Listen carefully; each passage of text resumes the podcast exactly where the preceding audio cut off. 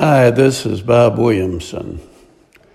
No one wants to, but you gotta fight back. I was thinking about all those people who are not gun owners this morning. Cannot imagine not having a gun for protection in these days. Just this morning, I read of a guy being smashed in the back of the head with a brick because he happened to be white. The assailant actually posted the attack on Twitter and bragged about it. The injured guy was walking down the street and the assailant came sneaking up behind him like a low down coward and hit him as hard as he could in the back of the head with a brick. Diners are being arrested and restaurants, business owners, and being threatened, so on. Even cops are being ambushed and murdered. It's crazy. I was told by a concerned friend that if I shot someone in self defense, they would likely arrest me.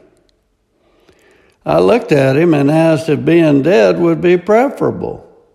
As for me, I'll take my chances. When I was a kid, my family moved constantly. I went to 19 different schools, including three different high schools. Invariably, I would encounter bullies most of the time on my very first day of school. Usually, they had other kids with them, and it was me against three or four of them. I was crazy enough to take on any and all comers and would not submit to them. Sometimes I'd end up losing those battles, but they knew I'd been there. When they discovered I would not take it, they sought easier prey from that day on. Same was true when I was incarcerated. Make no mistake, they will test you to see if you will fight back. If you don't, and you aren't in a gang or don't have money to pay for protection, you'll not be safe. Chances are you'll be forced to get someone their coffee wearing pink hot pants every morning. These lessons taught me that there are times when conflict is inevitable. I don't want trouble. I'm not out to look for trouble, but I'm not going to idly stand by. If bodily harm to myself, family, or others is threatened, I'd rather go down fighting and hopefully take some of them with me. A free society cannot remain free if the populace is comprised of cowards. I don't want anyone to tell me I can't go to church or say something that the bullies dislike or go where I want, when I want, work where I want, and so on. I cannot live by communist or socialist rule. I love my freedom too much. We have a constitutional and I believe God given right to defend ourselves and families.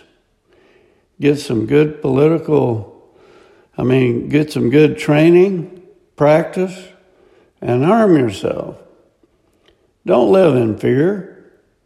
The result of the upcoming election, no matter who wins, is sure to increase strife in this country. Be prepared. Pray to God you don't have to use your weapon to defend yourself, but know that if you are confronted, you don't have to stand there and get murdered, robbed, raped, or, raped, or beat up. For all you goody two shoes, no, I'm not advocating violence. I'm advocating self defense. Proverbs 25 26. Like a muddied spring or polluted fountain is a righteous man who gives way before the wicked. This is Bob Williamson. Thanks for listening. And for you people who are listening, you ought to read the written version because I put a video in there that's sure to make your day. See you later.